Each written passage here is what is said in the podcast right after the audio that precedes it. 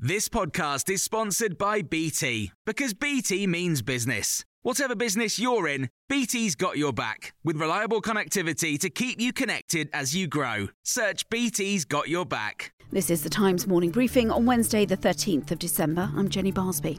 Rishi Sunak has managed to get his controversial Rwanda bill through the Commons with a majority of 44. But right wing Tory factions say they could vote against the draft law when it returns to the Commons next year if its contents aren't strengthened. One of them is Conservative MP James Daly.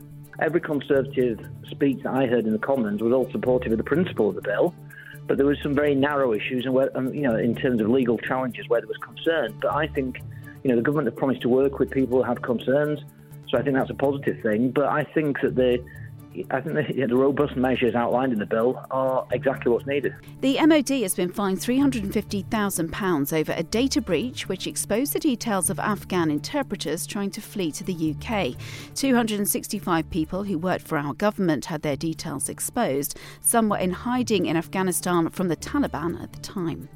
Elsewhere, in the UN General Assembly has voted overwhelmingly for an immediate humanitarian ceasefire in Gaza.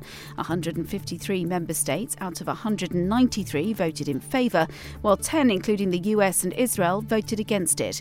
Gilad Erdan is the Israeli ambassador to the UN. A ceasefire is a death sentence for countless more Israelis and Gazans.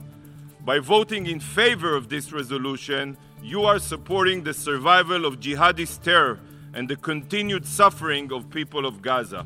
The UK was one of 23 abstentions. The resolution is not binding, but does show a growing unease among the international community about Israel's military operation in Gaza.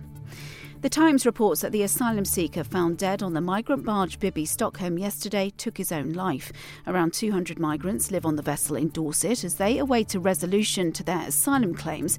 It's claimed the man who died regularly complained to staff about his treatment and conditions on board. Delegates at the COP28 Climate Summit have published a new draft final resolution, but it stops short of calling for fossil fuels to be phased out. Instead, it calls on countries to transition away from them instead. It's not known if that will be sufficient for the agreement to be adopted. Nat Keohane is president of the Centre for Climate and Energy Solutions. The test, I think, for this COP will be can uh, the, the all the countries come up with a an outcome that sends some clear signals on a handful of things that countries need to do collectively. And passengers buying food and drink at railway stations are being charged on average 10% more than on the high street. An investigation by the Office of Rail and Road found a lack of competition among station retailers may be partly responsible for the higher prices. The regulator also found many outlets stay in the same hands for extended periods compared with the high street, where there's a faster turnover of businesses. You can hear more on these stories throughout the day on Times Radio. Planning for your next trip? Elevate your travel style with Quince. Quince has all the jet setting essentials you'll want for your next getaway, like European linen, premium luggage options, buttery soft Italian leather bags, and so much more. And is all priced at 50 to 80% less than similar brands. Plus, Quince only works with factories that use safe and ethical manufacturing practices. Pack your bags with high-quality essentials you'll be wearing for vacations to come with Quince. Go to quince.com slash pack for free shipping and 365-day returns.